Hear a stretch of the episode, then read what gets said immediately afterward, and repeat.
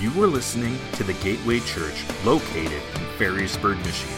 You can learn more about us by visiting thegateway.church or like and follow us on Facebook where you can watch full services, keep up with all that is going on, and get connected. All right. Well, Merry Christmas. uh, I said Merry Christmas to someone this morning before first service, and they were like, You're the first person that said Merry Christmas. And so if I'm the first, there we go. If not, uh, Merry Christmas, anyways. And uh, we're glad that you're here. And uh, by the way, if you're a guest with us today, uh, we have been praying for you. We've, you are an answer to prayer. We're glad that you're here.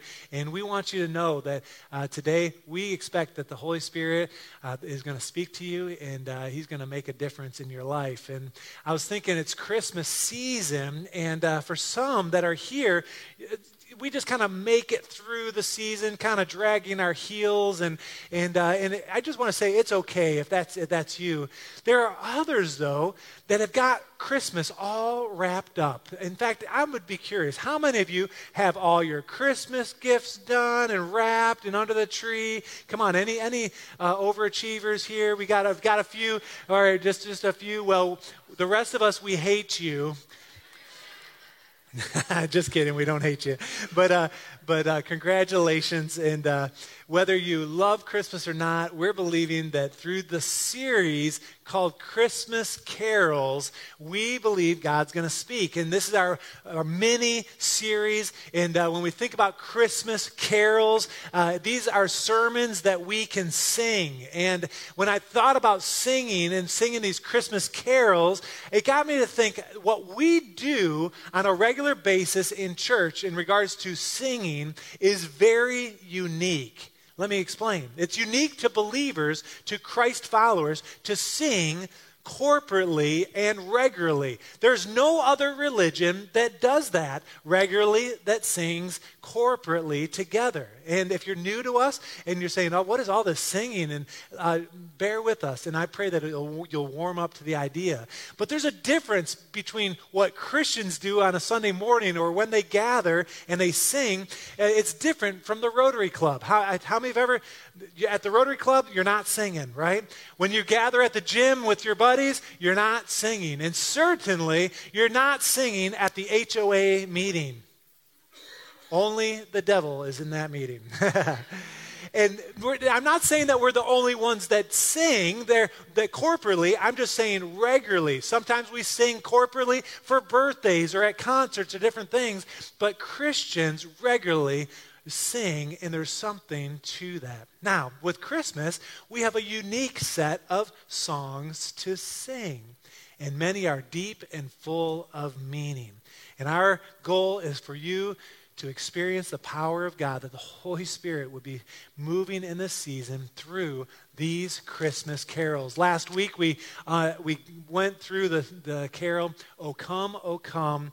Emmanuel, a song written 1,200 years ago. And the author was anonymous, and the theme of that song was Savior and King, Jesus as Savior and King. And we're going to see some similarities this week and next week uh, to that.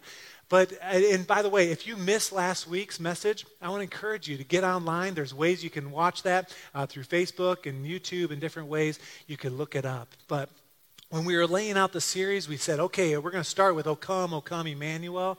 And then uh, Pastor Sean, uh, he was convinced that we were going to spend the second week talking about Santa Claus is coming to town. And I'm sorry to say, Sean, that's not going to happen.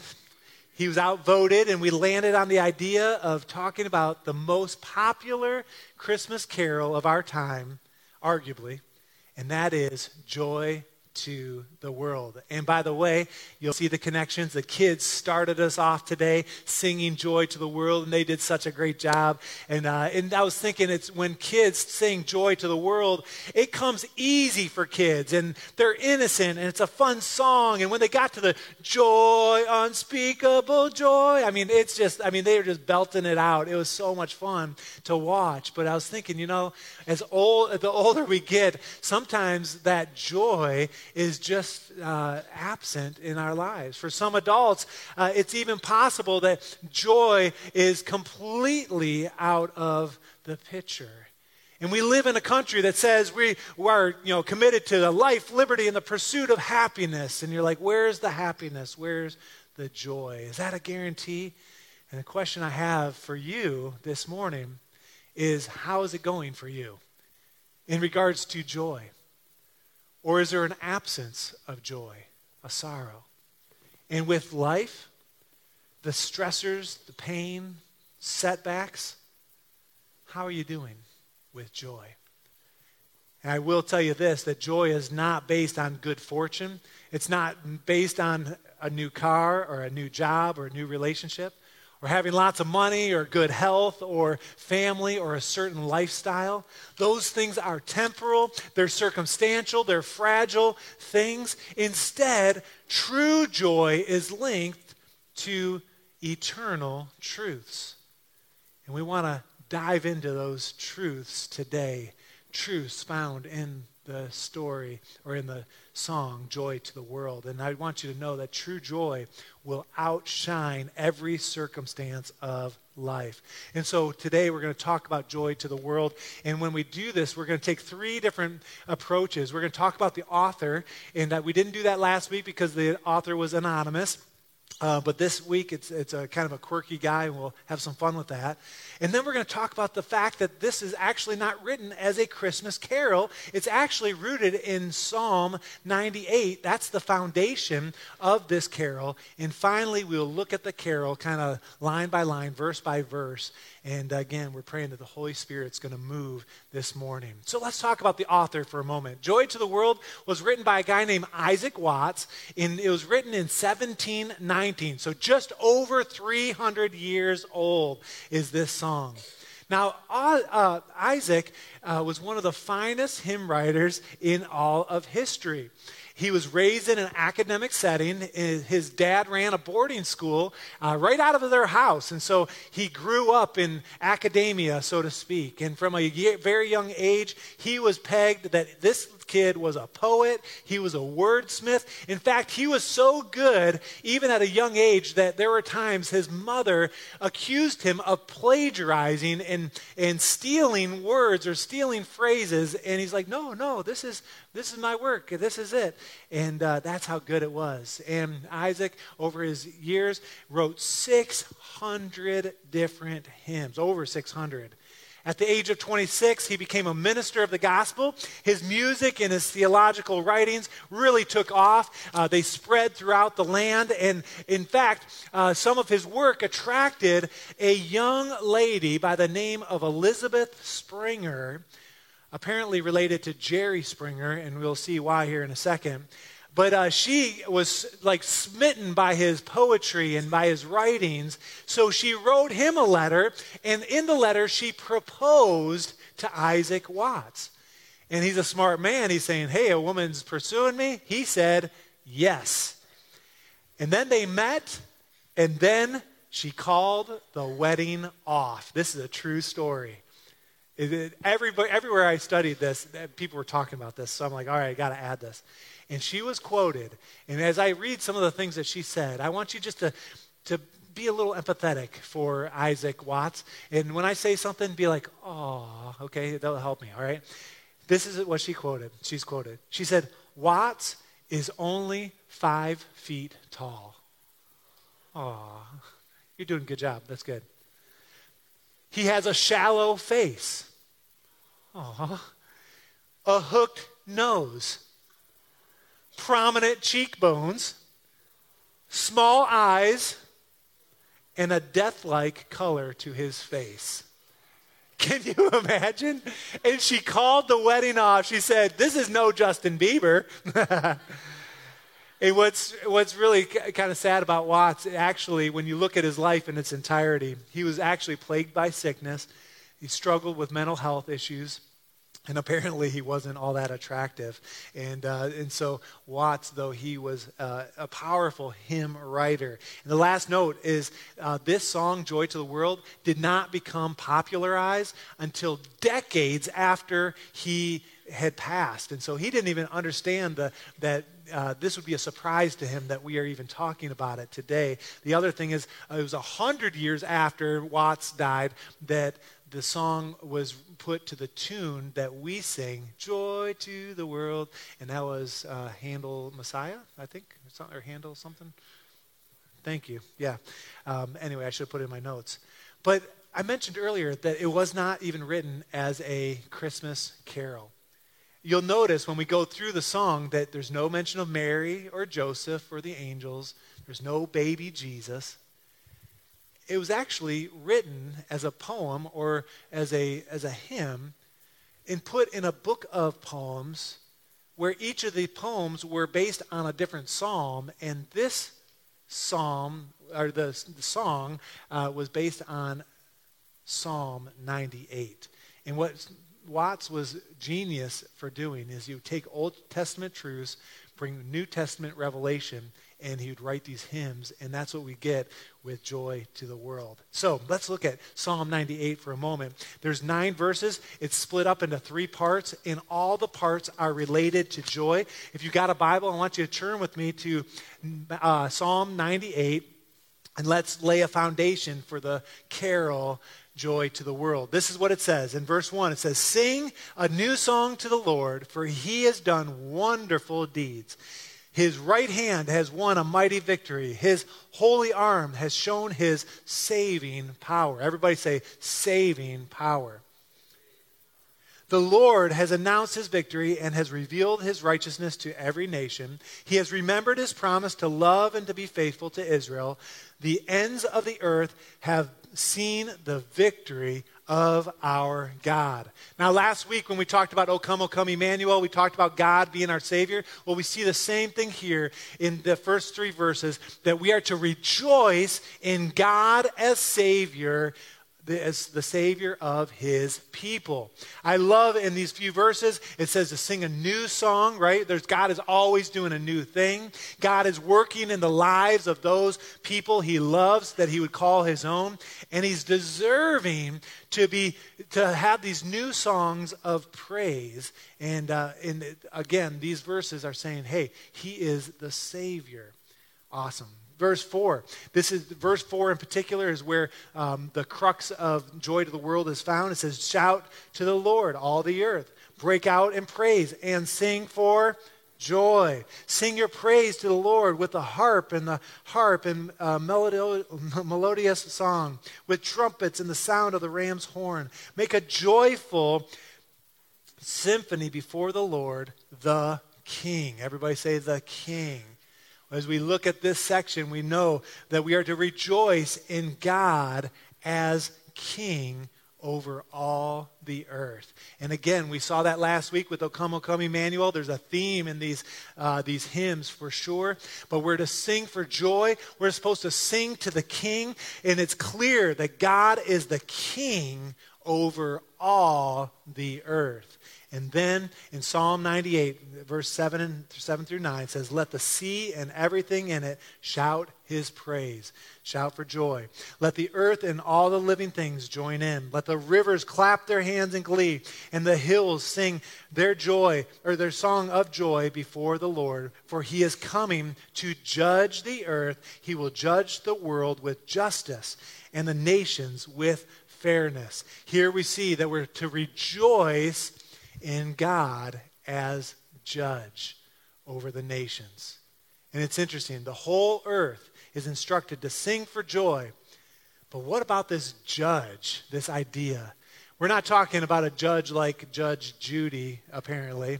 No, it says here that he will judge with absolute fairness. You say, how is that even possible? Well, God knows all things, right? He's always making things right. His judgments are always proper. He always makes the right decisions, and he's all loving as well. And so, with Psalm 98 as the foundation, those nine verses, I want to look at the song or the carol joy to the world. We're going to go verse by verse, and what I want to do is dig for gold here, saying, All right, God, what is it that you want to speak to us today? And so let's, without further ado, would you uh, say this with me?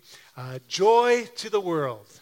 The Lord is come. Pause there for a moment says the Lord is come. Some of you might think, boy, that's kind of grammatically incorrect. No, the, the meaning is that he has come and he is here. He's here. Joy to the world. Say it with me. The Lord is come. Let earth receive her king. Let every heart prepare him room, and heaven and nature sing, and heaven and nature sing, and heaven and heaven and nature sing. The angels are rejoicing. All the nations will rejoice. And they're rejoicing because what we see here is that Jesus is our King. We see that related to Psalm 98, verses 4 through 6. And we are called uh, to worship the King.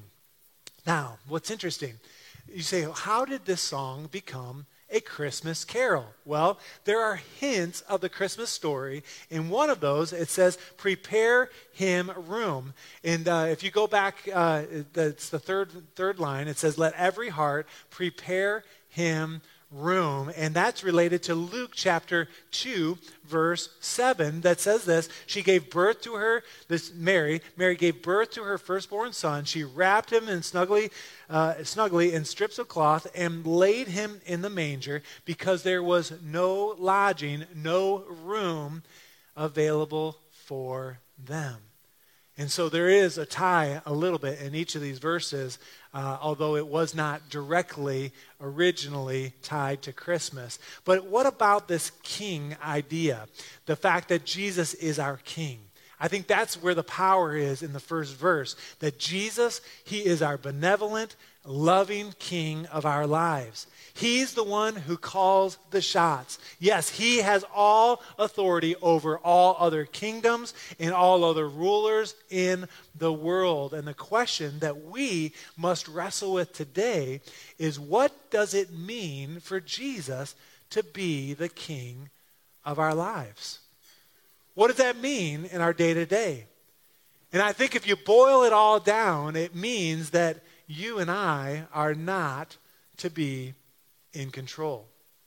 We're not to be me focused or I focused. And when we can say, God, you're in control, you are the king, the ruler of my life, I promise you this the result will be joy.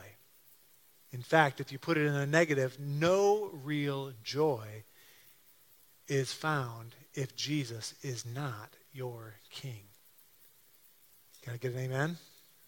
Amen. Let's look at verse 2. Say with me Joy to the earth, the Savior reigns. Let men their song employ. While fields and flood, rocks, hills, and plains, repeat the sounding joy. Repeat the sounding joy. Repeat, repeat the sounding joy. What we see here is that Jesus is our Savior. And if you're taking notes, you can write down Psalm 98, verses 7 and 8. We see that, that He is our Savior for sure. The picture in the Psalms here is that creation is rejoicing over Jesus because He has saved us. And again, the link to the Christmas story, this one's pretty clear. In Luke chapter 2, verse 1, it says this, talking about Jesus, the Savior, yes, the Messiah, the Lord, has been born today in Bethlehem in the city of David. The Savior was born, the one that would pay our sins. And in regards to joy, the reason we have joy is because our Savior has come and by the way, he's coming again. And we'll talk about that when we get to the last verse. Now, this is, should not be a surprise to us that have studied Scripture, that understand the Bible. The Lord has been saving his people from the beginning of time uh, for sure. He delivered his people out of Egypt, he sent them to a new land and parted the water, the Red Sea. Some of you know the story of Jericho, and he saved his people there as they circled Jericho. Then the walls came tumbling down. How about when Daniel was thrown into the lion's den? God saved him there, delivered him. David and Goliath. God, God delivered David from Goliath. And time after time, the armies of the living God, the Israelites, they would be outnumbered by thousands. And we would see the Lord Almighty, He would come in and He would save them. Over and over, God has showed His saving power to His people. And guess what? The same God that saved in all those stories is the same God that saves us today. He comes alongside of us. And I'm telling you, that is great news. Great reason to rejoice. And again, there's no real joy if Jesus is not your Savior. Verse 3, let's continue. It says, No more let sin and sorrow grow, nor thorns infest the ground. He comes to make his blessing flow. Say it with me. Far as the curse is found, far as the curse is found, far as, far as the curse is found. Say, I don't even know this verse. Uh, we often skip this verse. Uh, that's not one that's often sang, but man, it is so meaningful. And when I look at this verse, I see Jesus as our Redeemer. And our Redeemer is linked to Psalm 98, verses 1 and 2. And when it says, Far as the curse is found, so will God's salvation be known throughout the world. Sin no more, sorrow no more, what about this thorns and thistles, right? It says, what is he talking about here in the third or in the second line? No more thorns infest the ground. Well, uh, Isaac Watts was going back to Genesis chapter 3, the original curse, uh, when Adam and Eve uh, sinned. And what did Jesus, or what did the Lord say? It said, said to the man, Since you listened to your wife and ate from the tree of whose fruit I commanded you not to eat, the ground is what? It's cursed, right? And it says, uh, all of your life you will struggle to scratch a living from it. It will grow thorns and thistles for you, though you will eat of its grain. By the sweat of your brow you will have food to eat until you return to the ground from which where you were made. For you were made from dust, and to dust you will return. What's happening here? To me, uh, it's going back to the original curse, but how many know that this song explains that Jesus is our Redeemer? He's the one who is reversing the curse and ultimately will fully reverse the curse. So that means there's no more sorrow, only joy. No more lying, only truth. No more hatred, only love. No more bitterness, only forgiveness. No more division, only unity. And when I start to talk like that, it's kind of this, this picture that's hard to even imagine. What would a world look like with no curse? Think about it. What would that look like? It would look like heaven, wouldn't it? Now, we started in Genesis where the curse started, Adam and Eve, but let's go all the way to Revelation chapter 21 and look at a picture of heaven and what is described there. It says, I saw a holy city, a new Jerusalem, coming down from God out of heaven, like a bride beautifully dressed for her husband. And I heard a loud shout from the throne saying, Look, God's home is now among his people. He will live with them, and they will be his people. God himself will be with them. Let me pause for a second. Doesn't that sound like what we talked about last week? Emmanuel, God with us? It's exactly that. And then verse 4, this is where the power is, says, He will wipe every tear from their eyes. And they will, there will be no more death, no more sorrow, or crying, or pain. All these things are gone not just for a moment, but forever. That's a beautiful picture of heaven. And when we think about what Isaac Watts was doing as he was writing, as he was penning this poem, this, this hymn, what was the Holy Spirit revealing to him? He was revealing the fact that the curse is no more, it has no power far as the curse is found. Only blessings moving forward. And I was thinking, Isaac Watts, he was not free from, uh, from pain. He knew pain, he rejection, and there was opposition to some of his work for sure. But I'm not so concerned about Isaac Watts. I'm more concerned about you and about my, my life and about my family. What about? How are you doing? Are you feeling the curse of humanity's rejection to God? Are there places in your life that are broken? Well, church, when we are redeemed, when Jesus is our Redeemer, we become different people. When God redeemed Israel from slavery, he made them a new nation and gave them a new land. And when we accept Jesus, we get a new identity. We are no longer captive to sin and death. Amen? Amen. And so, how are you doing? What does your world look like? What's been plaguing you this Christmas? Where is there trouble? Where has sin got a hold? And I just want you to know yes, we are broken people, but God, He allows us, He brings great joy. And the truth is, until Jesus is our Redeemer, there's no true joy. And He's the one that turns back sin.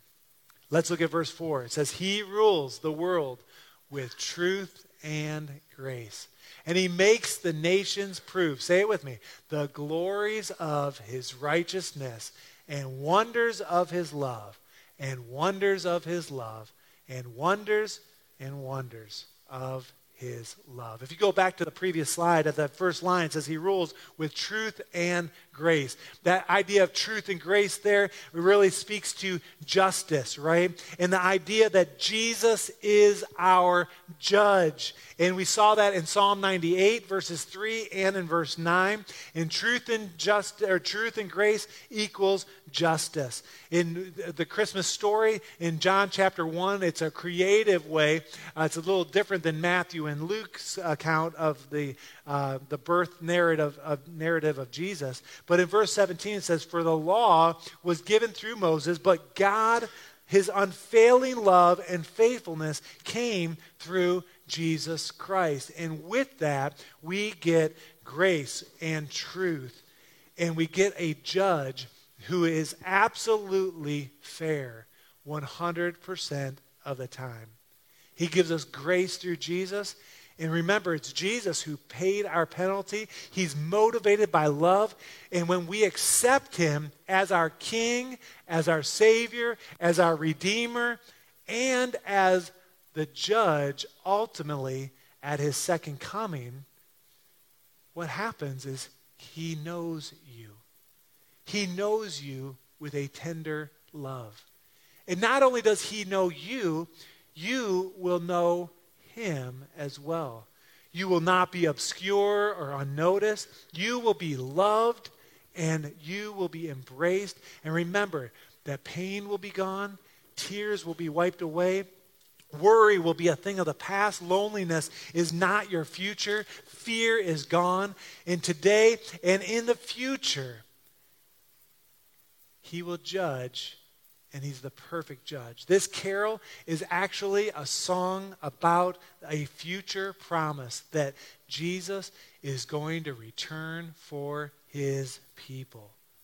And the reason we can have joy is because of the promise of Jesus' second coming.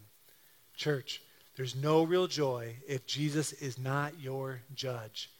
And when he is your judge at the, at the end of time, whether he comes, whether you die by the grave or he takes us home to be with him. Um, if he's your judge, if he's, he's your savior and king and your redeemer, there is reason to rejoice even on this side of eternity.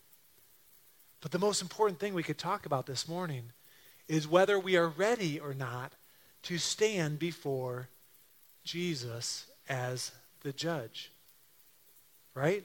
There's hope in the fact that he's coming again, But we only have that hope if we've put our hope in Him. He's the one that will cause us to rejoice. We're called to rejoice. And this song, Joy to the World, it was written about the second coming of Jesus.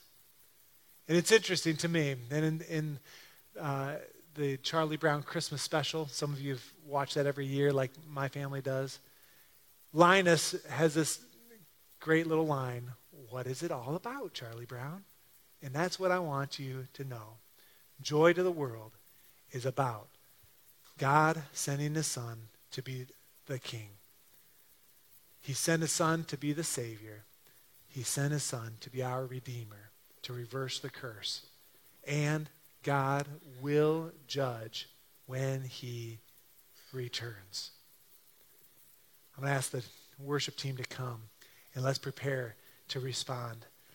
Church, the king is coming back and he will set everything right according to Scripture. And I mean everything. He rules the world with righteousness and the people with equity. And this morning, I am praying, and our team has been praying that the Holy Spirit will just minister and uh, allow this truth to make a difference in your life. Because the truth is, there's a positive result or there's a negative. If you put your faith in Him and trust in Him, you can sing joy to the world. If not, at one point, you will stand before the judge. And it says in Scripture, only those who have accepted Jesus as Lord and Savior will make it into heaven. And I know that can sound harsh, but listen, God, He loved us so much he didn't want anybody to miss it. And so he sent his son at Christmas to make the difference. Will you pray with me? Lord, I thank you that you're working this morning.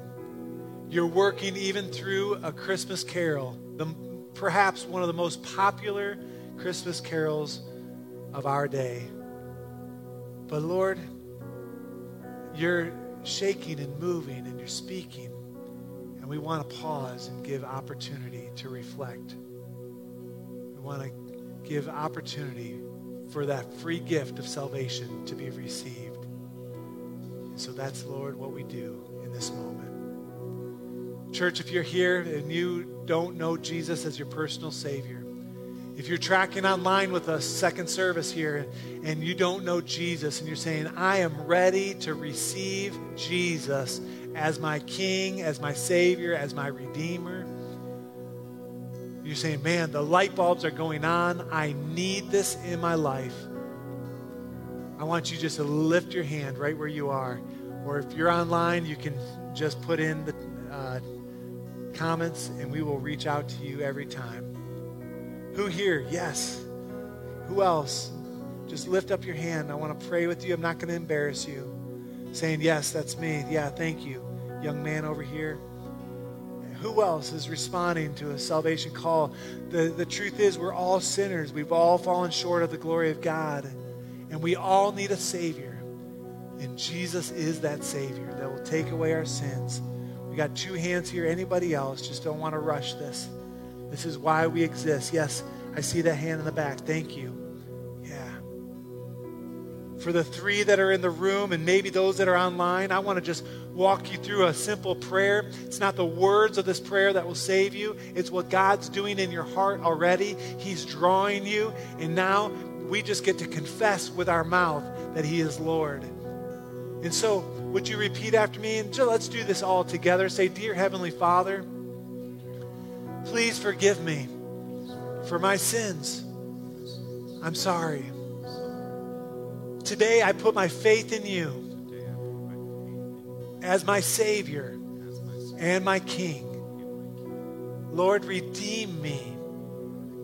Take away my sin and help me to live for you all the days of my life. In Jesus' name, amen. Amen. I'm going to ask you to stand. And the Bible says that in heaven, when even one person comes to faith, that the angels in heaven rejoice.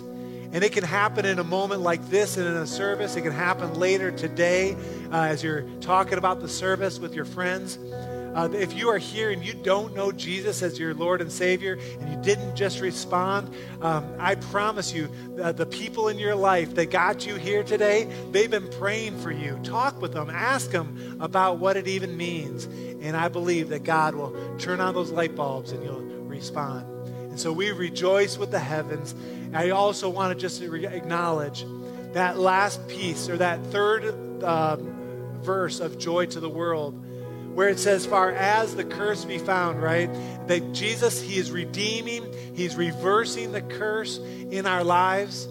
And uh, ultimately, that'll happen completely at the second coming or when we pass by the grave.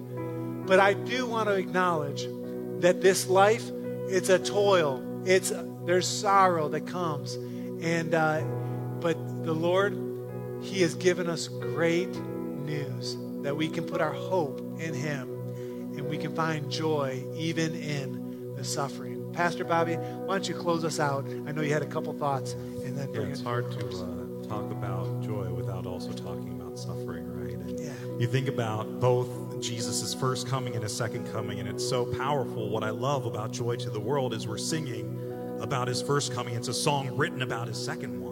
Uh, what a profound and weird thing. And I think there's a lot that we can relate to then, maybe with the people who were waiting for a Savior in the first century, these people who were toiling, who were in slavery, who were in captivity, waiting for a king to come. And it sounds really similar to us, people who are in a world where Jesus reigns and yet bad things happen, terrible things happen. We still go through grief and sorrow, and we wait for that moment when Jesus comes again. And it even says in that psalm, and it says in this song, that creation sings, but it also says in Scripture that right now, as we await for that moment where we sing joyfully, it says in Romans 8 that creation groans.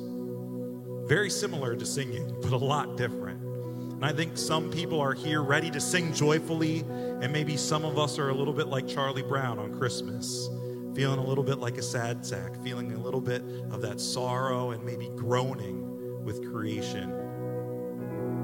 But that's why I love the story of Jesus that we don't serve a God who doesn't understand what we're going through, but we serve a God who chose to come as a human, that we serve a God who chose to come as a baby that had to be taken care of, that we serve a God uh, just not up in the clouds, but a God who chose to take on flesh and dwell among us. So we're not going to end by singing joy to the world, but we're going to end by singing a song that recognizes Jesus' humanity and the fact that we have a God who understands everything that we have ever gone through and every anything that we will ever go through. Amen.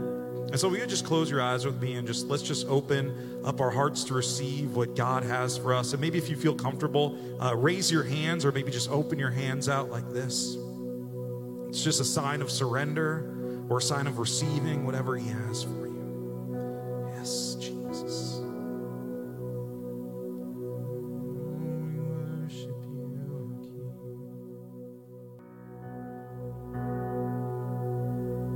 Yes, Jesus, we just thank you.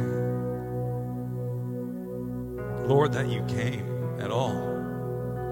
The God of the universe, the God of the heavens chose to take on flesh and dwell among us, to be in our filth, to be in our sin, to be in our shame, to walk among us. Lord, let us not lose sight of that. Lord, and we sing for joy. But Lord, sometimes there, there might even be some people here who are groaning, waiting for things to be different, for things to change, for things to get better, Lord. Lord, we thank you that hope does not put us to shame. That joy isn't a feeling, joy is a recognition that our hope is in you, not in ourselves, not in our circumstances, not in another person. Lord, and though things might not be great now, they will get better because you are with us.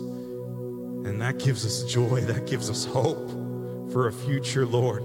That gives us joy that we can sing about, Lord, that we can walk out of this place free people, that we can walk out of this place with joy, that we can walk out of this place with the shackles shaken off because we have a king who has come and set the captives free. And so we know as we leave this place, we will go as your free ambassadors, proclaiming that same joy, that same love, that same peace, that same hope to every person we surround ourselves with this season.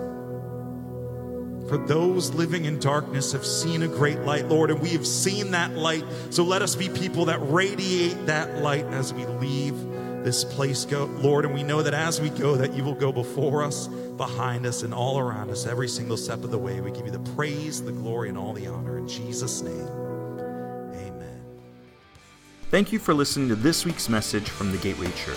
If you'd like to find out more about our church, such as service times, giving, and ways to get connected, visit us at thegateway.church.